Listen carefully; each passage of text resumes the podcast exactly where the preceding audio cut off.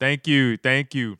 Welcome to the Last Line Soccer Podcast, presented to you by Prime Focus Goalkeeping and the Beautiful Game Network. We want to take some time, real quick, to thank our sponsors for everything they do for us.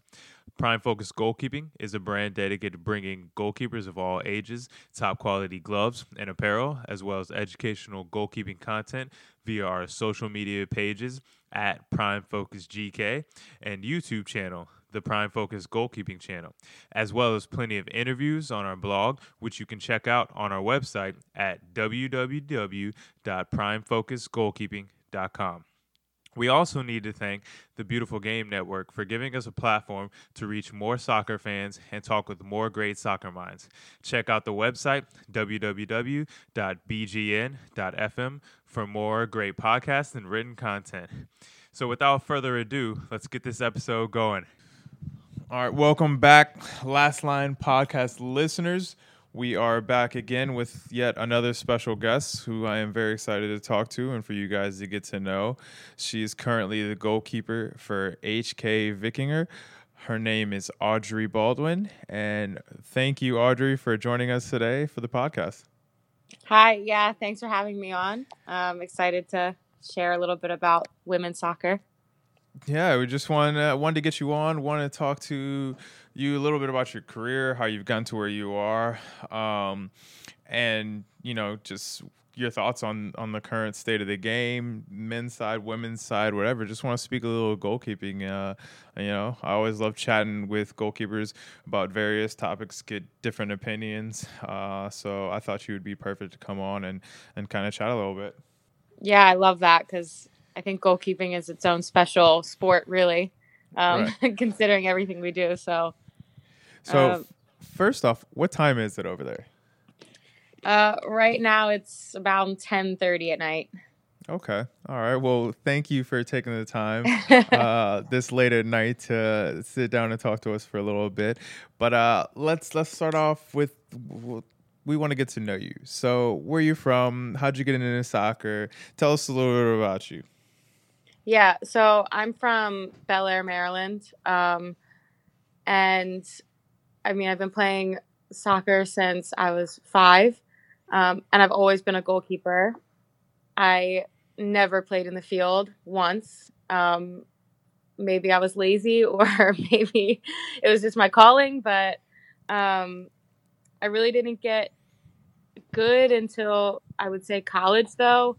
Um, I wasn't into fitness. I wasn't into any of that. And then um, I had a goalkeeper coach, uh, Jason Muffaletto, who's a coach at Harford Community College.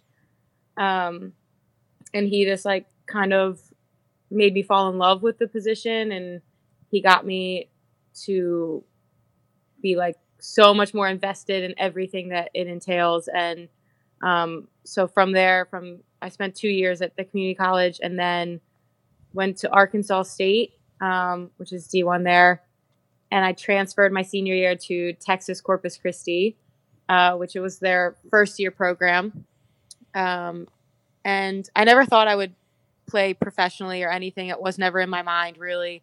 But I had a friend, uh, Shantae Santaford, who played abroad, and I was just like, you know what? I'm just gonna try it. And I just had to wait a while, but um, I think I waited about a year, uh, just training and waiting um, for someone to call. And I had a friend give me a connection to Portugal, um, and that's how I started really just getting into Europe. And uh, yeah, I mean, I I had to pay my way through Portugal though, um, because they weren't professional yet.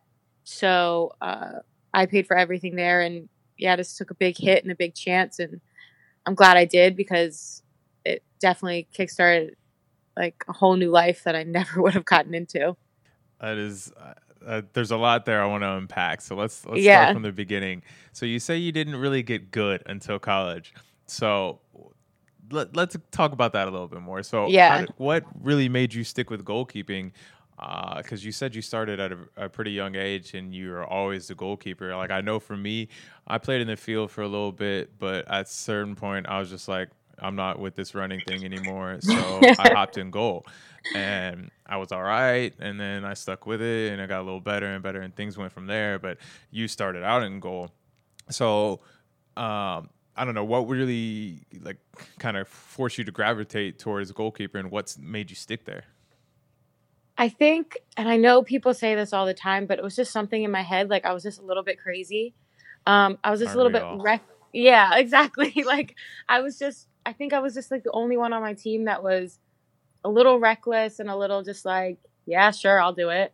And I mean, I guess I had to have been kind of decent if I, if everyone was like, yeah, keep doing it but um, yeah, like I think it was just something inside me. I guess I just never really cared for the field and yeah, had that little craziness in me. So then what kind of spurred you on to go play in college? Um, so when I had found my goalkeeper coach Jason, it was around freshman year of high school and um, they do I don't even know if they do this anymore, but they had like college showcases and stuff back then. So back then, like I'm so old, but um, I'm not that old. But like I don't even know if they have those anymore. But that was like there was specific teams just for college showcases, and I joined one of those teams and like out of the blue, and they had Jason there as the coach, and that was the start of it all. Really, like um, I grew with him like freshman year of high school. I don't even think I could dive in the air. Like I couldn't catch the ball from across or anything. Definitely not. Like I couldn't do anything. I think I was just good at throwing my body around a little bit at people's feet. And then once I started learning what it like what goalkeeping really was and the little teeny things that mattered and you know how to dive in the air um, i realized i could play in college and just went for it so then you said when you got to college, you kind of took it a little bit more seriously and, uh, you know, kind of wanted to focus on some things and develop your game a little bit. What was your what was your ultimate goal? Because I mean, like for me, when I I wanted, I always knew I wanted to go to the same college, UNC Wilmington. Um, right. I wanted to go there for a while. So once I actually got there, um, I mean, my ultimate goal was to play professionally. That's why I chose there in the first place. Uh, my coach was a former MLS goalkeeper. They had just uh, sent a goalkeeper to MLS, and so I thought, you know, that's this is somewhere where I can get some playing time, develop, and they have the connections if I yeah. do well to get me to MLS. So then, what was what kind of like drove you to, I guess, develop as a goalkeeper uh, when you got to college? That's a really good question. Um, I, it's hard to explain again. I think it was just something that I wanted to prove I could do it um, because I never thought I could. Um, and so once I just started learning more about it, I was like, okay, well, I just need to get better and better just to prove that I can do it. It was there was never necessarily like I think I wanted to go D1 um, because I wanted again just to say yeah i can go d1 or yeah i made it there. And like then i think after i got a couple offers and stuff like um i just realized it wasn't just about playing. Like i did want to get better. So that's what made me go to a community college with my coach was just to continue getting better. Um and after that i could get a little bit more picky about really just getting money to play. Um I did play rugby for a while and I got some offers to go play rugby uh, in college, but it didn't pay. So um, I decided, yeah, I'm just going to stick with it, get as good as I can, get as much money as I can, and prove to everyone that I can be a good goalkeeper. So you're really a multi-sport athlete. Any other sports you want to let us know about that uh, you could have played in college or beyond? No, it was just those two. okay. Okay. So after the community college, you went to Arkansas State, correct? Yes, correct. So what was what was the transition like there? Was there a bit of a level jump? Did you what was your adjustment period like? Uh for me, I don't think there was a level jump just because we had a very very high level um, community college at the time. Uh, and we were very competitive, so my internal drive, I guess you could say, was enough to have me prepared for um, that stage at Arkansas. Um, but it was much more serious in terms of like our scheduling and being like completely there and all for sports. I know they say student athlete, but when you're a D1 athlete, you're an athlete. That's it. Uh, so I think that was a big that was a big difference there. So, how did your soccer career at Arkansas State go? Um, I ended up starting for a while and playing, but then I remember we played. I'll always remember this. We played Memphis, which was obviously way better than us um, in a preseason match, and um, I got scored on on a one v one, and my coach took me out um, and never played me again. And he told me it was because of that one v one. Um, and I feel like I can say this on this podcast and to you because you're a goalkeeper and you understand like that's a ridiculous way of coaching. yeah. Um, to, to just like, yeah, it was a one v one and against a powerhouse like university and um, in preseason and um, yeah, like I remember him telling me in uh, like I, I was clearly it wasn't clearly, but I was very good at that time, and I had should have earned my spot back.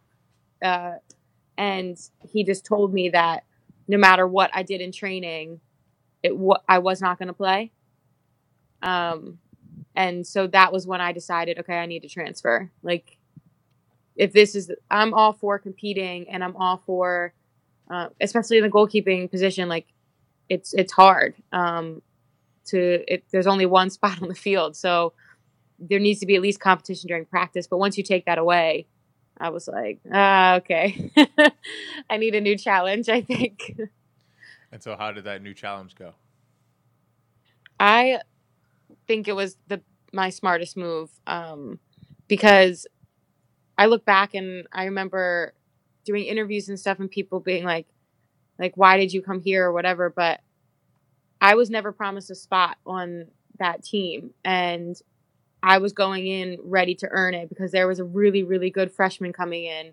Um, so I was ready to earn that spot. And it turns out that I did. And I became nationally ranked. And like it was the most fun, competitive season that I had. And yeah, so it was a great decision, I think. So you've transferred you've you know you've won your spot. So you've had a successful season. Now what's the thought process? Are you starting to gear toward more towards hey i want to be professional. Hey i want to take this chance. I, what, what year are we looking at right now? Yeah it was the end of my senior season of college that i was like maybe i could be a professional. Like maybe i could keep playing. Because i think the reality hit too that i wouldn't be playing anymore and it was so, and like football is something that I absolutely love. And it really hit me that I was, I don't want to stop playing. So I need to get better and I need to make it and play somewhere else. And again, it was really just thanks to my friend Shantae, like, because I don't think, I think it's a little bit more popular now, but a couple years ago, it wasn't so well known that um, people could travel abroad to play in other leagues and play professionally and um, that you didn't just have to stop playing after college because like in the states there's only the one league unless you count basically the college league. Um, but yeah so without her i really wouldn't have known that there was professional football in these other countries that i could go to and i could do it so did you consider playing in the us yeah, uh, I entered the draft, like as everyone does, and um, I didn't expect, obviously, to get uh, drafted or anything. Um, but you always have to try, and it was. It's always a goal to you want to play in your home country, and especially with the NWSL, like it's top quality players, and it's only getting better. Um, so it's always nice to try for that. Um, but yeah, once I came to Europe, I think it didn't go away because I did have a chance again. Um, but I realized how uh, I don't want to say how political, but the way that the NWSL is set up is that you can only have a certain number of contracted players, and um, two of those spots are goalkeepers. So with the level that the NWSL is, and you only get two contracted goalkeepers, it's very hard to um, get in there. So I just kind of became a little bit more realistic about it. Yeah, I mean, I completely understand what you're saying. I mean, that that's professional sports, you know. Um, Yeah. There is a certain amount of politics that goes into everything. So, um, I, I I completely agree. Like you you got to make the best decision for yourself, and for you, that's been Europe. So, how many European teams have you been on now? Oh, jeez. um, okay, I have to count, so I'll just tell you the countries I played in while I say it. Uh, so I went to Portugal, and I played two teams while I was in Portugal. Um, and then I went to Iceland. And the same year, I transferred to Denmark, and then went back to Iceland. And then I went to France after that. Um, and then I went in the summer and I played or practiced with Washington Spirit with the NWSL. And then from there I went to Kosovo and then Israel. and then I went back to Israel on a different team. And then now I'm here in Iceland again. You have been So- everywhere. That's, Yeah. I mean, that's that's impressive. Honestly, those are a bunch of different places that I would love to visit. But I I want to start off because you talked about earlier. How you said you had to wait a uh, like a year after you finished college, right, to finally get Yeah. that first opportunity in Portugal, and then you had to pay your way through, right? Yeah. So were there times, I guess, in that year, um, even in during your time in Portugal, where you're paying for basically everything? Was there times where you were like doubting yourself, thinking maybe this isn't the right decision, this isn't the path for me? Um, you know, because I mean that's tough. It's tough to wait a year. It's tough to have to, you know, pay for everything when you're trying to be a professional. Like, were there doubts that were creeping in?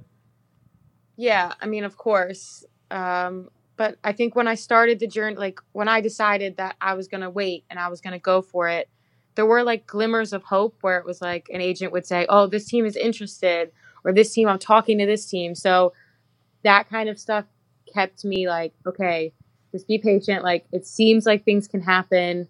Um, and then what I did was I gave myself pretty much a time limit um, that I was like, okay, if I don't get signed within two years, then I have to choose another path. Um, because obviously there's only there's two times a year that teams can sign. So I felt like two years was um, a good chance to like, okay, because again with the goalkeeping position, it's a little bit about luck in a way. Um, you never wish for injuries on anyone, but if someone gets hurt, if someone yeah, if someone just decides to retire right away, uh, that's how you get in. So, um, yeah, I gave myself two years, and after that, I was gonna stop, and then it, it ended up just working out perfectly. I think that's really interesting that you mentioned that giving yourself a timeline that two years. I've talked to multiple goalkeepers who have done something similar. I myself did something similar.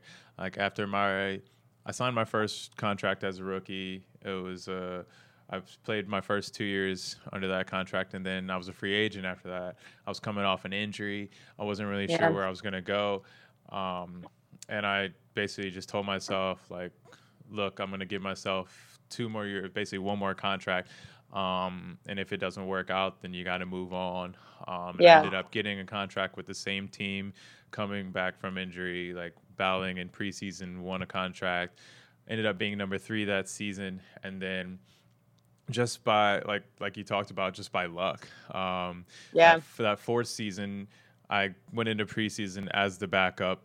Uh, they had signed another guy from Europe, a Scottish guy, and he ended up his paper didn't go through for the first couple weeks of the season. So I ended up starting the first couple games, and I did well. Uh, got a shutout, I think. Play, was playing well, and there was just no reason to make a change. So I ended up uh, having a really good season, won a championship, won goalkeeper of the year, and I look back at that on that, and I'm just like, if you know, if that paperwork issue hadn't uh, happened, maybe I wouldn't have been a starter. Maybe I wouldn't yeah. even continued my career because I gave myself that timeline, and there's just so many other things that I'm interested in that maybe I would have just moved on, but. Uh, I think at some point you kind of have to like self reflect and just be like, look, I have the confidence to do this. I got to push for it. If it doesn't work out, okay. But if I don't, you know, take that risk and gamble and try and go all in on it, then uh, I'm going to regret it. And that's kind of where I was. And I feel like that's kind of where you were at at the time, too. Yeah, exactly. And like, just like your story, like everything happens for a reason. Like, it's so cliche, but it is so true. And then the farther you get in your career, when you can look back on that and be like, okay, yeah, like I trusted it, I gave myself the time, and it ended up working out. Like the farther you get in your career, you can be like, okay, yes, okay, it happened before, things will happen, things will work out, and it just keeps going like that. So I think those those moments are really important too at the beginning where you give yourself the time and just wait for it to happen for you. If you keep working hard and it'll work out. Exactly, exactly. So you talked about um, you trained with the Washington Spirit, the NWSL side, and you've played in Europe for a number of years. What is the, the level like in Europe compared to the NWSL? Oof. Um, it really depends on each country. Um, obviously, like France was, I think, the hardest um, place I've ever played. And I lasted four months there. Um, and I say I lasted because um, I went there and it was a very good team. And I was the third keeper um, against two national team keepers in France and against national team players. And I had never felt so inadequate in my life. Like, I was like, I felt like I had never played before, but it was just on another level. Um, and it was so unreal and it was right after that that i had gone to the spirit. So um i think that the the goalkeeping is much different in each country and that i don't really know if us goalkeeper coaches are on the same level as european um, coaches yet. Uh, i think that the US still focuses a lot on fitness, um, which is obviously a huge part of goalkeeping. Like, I will never say that it's not, but I learned a lot of different styles in each country that I've gone to that I never would have experienced had I stayed in the States or just kept going with that type of goalkeeping. So how do you adapt to going to these different countries and seeing these different styles of goalkeeping? Like obviously, every goalkeeper has like the way that they play, uh, like a basis, and obviously you pick and choose different things that you learn along the way. But how do you adapt your training style to say going to Portugal, which may be different than being in Iceland, which is a little bit different than being in France? You know, how do you how do you adjust yourself to to really fit into the environment? Yeah, it's honestly so hard. That's like the one downfall I think of like me moving around so much. Every country I go to, I have to adapt again. Um, but the one constant is just like you just have to trust your coach, and it's sometimes really hard if you don't have that relationship with them. But um, you just have to trust that they, whatever they're telling you to do is because that's the style that's going to happen in the games, and if it's not your style, you just have to work that much harder to get better at it. Like um, in Denmark, for example, they really wanted footwork. Um, and I was not good at footwork. And I think every single morning I was out there with them working on passing and my first touch and all that kind of stuff and just working so much extra to make sure that I was what they wanted. And um, sometimes it doesn't work out. Sometimes your coach might just not like your style, and that's the sucky part about it. But you have to push yourself to learn these new things to just pull them out whenever you could randomly need it. Um, yeah, like and like you said, like Portugal was they were obviously much more like technical and they could juke me out really quick on a one v one. So I learned how to be patient. And um, Iceland is a little bit more tough, so I learned how to really hit some people. like it's just you just have to trust that your coach is going to give you the right information, and then you just have to work extra hard to change. So, what do you think was the biggest thing, or some of the biggest things that you took away from your time in France? Like you said, you were training with goalkeepers at a really high national level. Like, what did you take away from them that you felt like really helped your game? There's two things that like come to mind immediately, and that's one is catching the ball. Like when you're doing anything, and it sounds so simple, but they would kill the ball at you. Like they did not care at all. They would just like I'm talking about like my coaches and like my training partners. Like you, they would just rocket it right at you, and you would have to hold it. And if you didn't hold it, he would yell at you and scream at you and make you do it again, and until you would hold that freaking ball. Like it was. I my hands have never been so good in my life. Like they were so good. Um, and then the other thing was how to be a, a good training partner. I always thought I was a good training partner but when I got there, if one ball was not in the right spot that she wanted or not as hard as she wanted, I would get ringed out. And I didn't, and like once we became like closer and like actually like, talked and stuff, I understood more just about what she was coming from. Cause like when you're in a game, people don't baby you. People don't give you the perfect, like they're not going to just be like, oh, her hands are there, so I'm not going to go in for that 1v1. No, like that's why we're training each other, is so we're ready for the games. And if you're not a good training partner, you're not getting them prepared for the game. And that was something that I never really experienced. I've never been a third goalkeeper or anything. So when I was in that position, I was like, I do have a role on this team, and it is to get other people better while they get me better. And it's hard to accept, but um, yeah, it kind of turned me onto that. And now when whenever I have a someone that isn't necessarily a good training partner, I tend to get a little snippy. um, so now the roles are reversed a bit. Yeah, exactly. Like you just like uh, hit it harder. Like what are you doing? But yeah, those are two of the biggest things I think I took away um, from France. And so then going into Washington Spirit, like what was what was your goal there?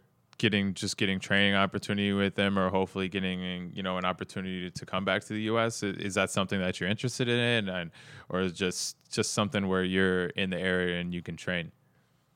Um, it was kind of a combination of everything. Like I, of course, wanted to sign. like, of course, I would have loved to get an off like a contract offer.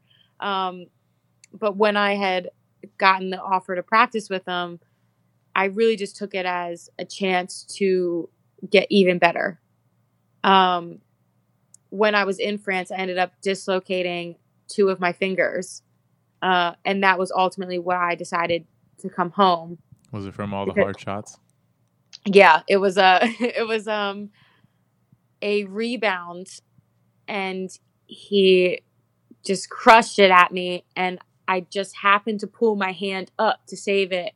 And I don't know how it happened, but yeah, they just popped right out.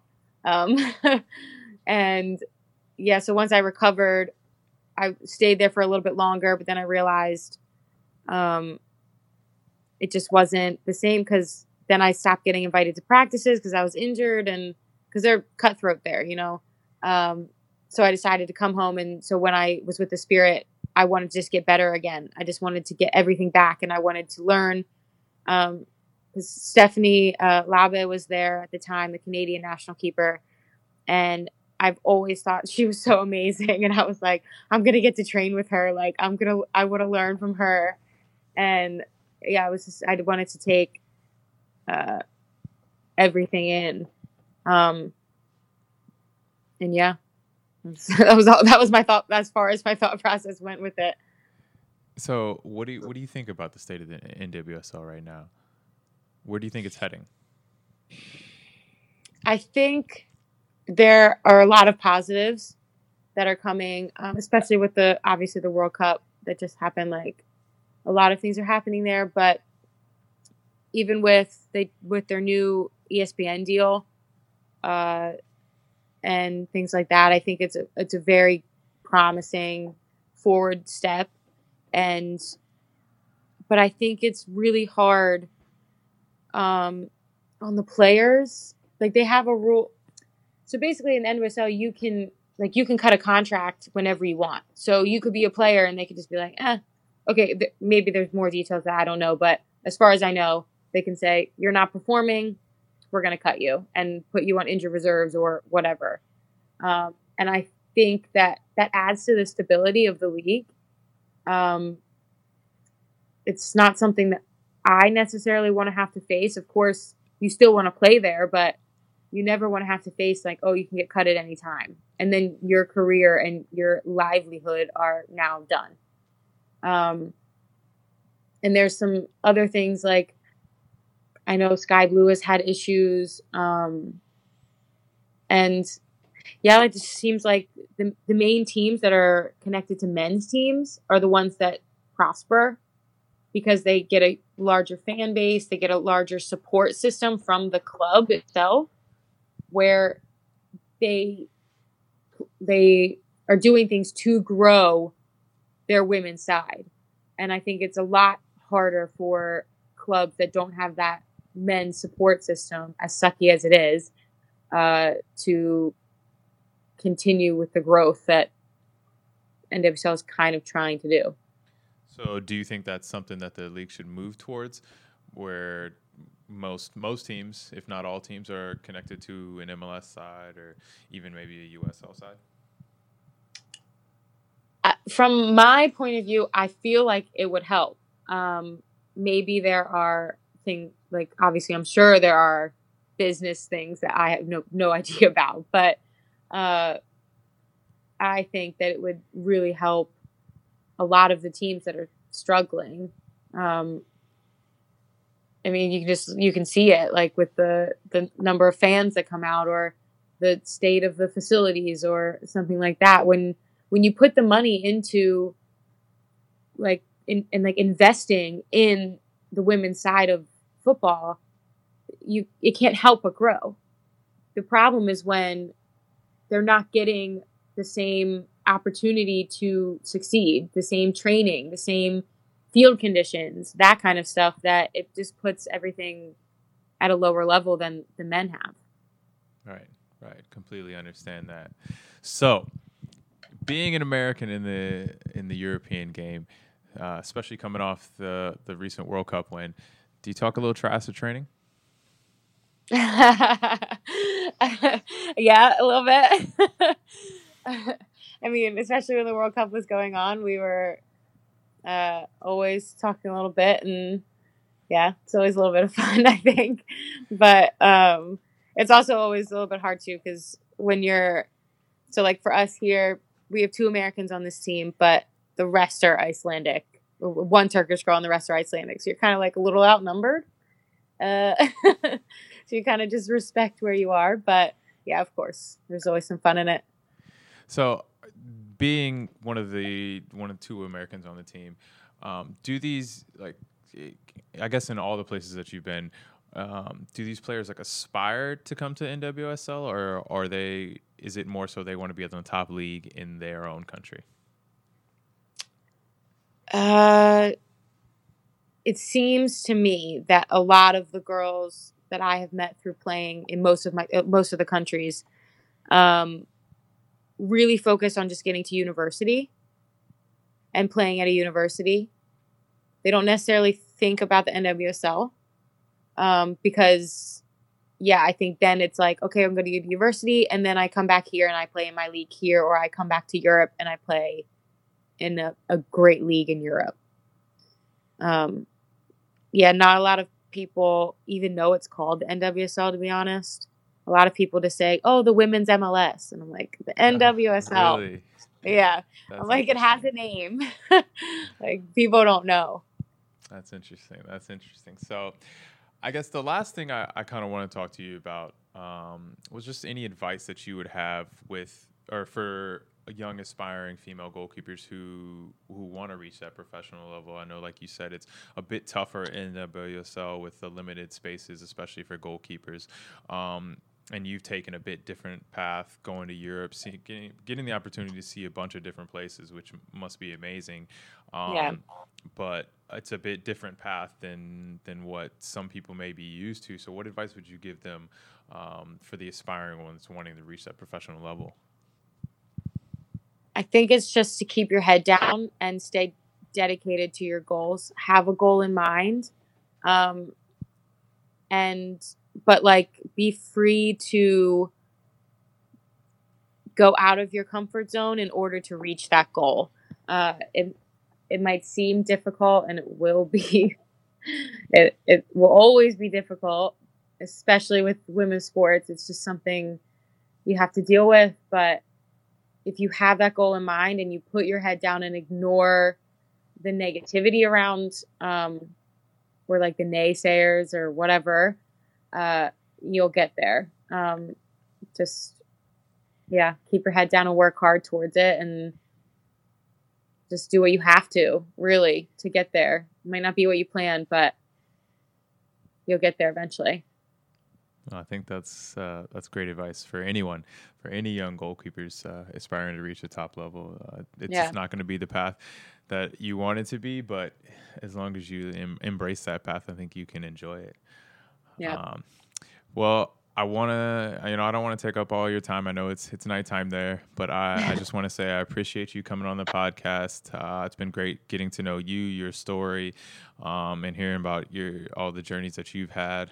Um, and obviously, I wish you nothing, nothing but success in the future. Um, hopefully, you can you continue to to be successful, whether it's in Europe, whether it's in America. But um, I thank you for coming on, and, and I look forward to following your career. Yeah thank you so much i really enjoyed it All right. Well, guys, that's it for us tonight. Uh, we want to thank Audrey for coming on and uh, stay tuned for the next episode.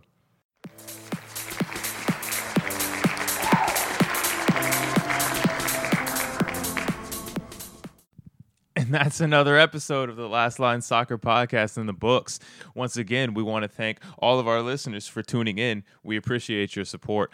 As always, if you have any feedback for us, positive or negative, head over to the Prime Focus Goalkeeping Facebook page to drop us a message. We also want to thank one of our sponsors, Roughneck Scarves, for all the work that they do. If you're in need of great custom scarves for teams or supporters groups, head over to roughneckscarves.com to see what they have to offer. As always, take care and stay tuned for the next Last Line Soccer Podcast episode.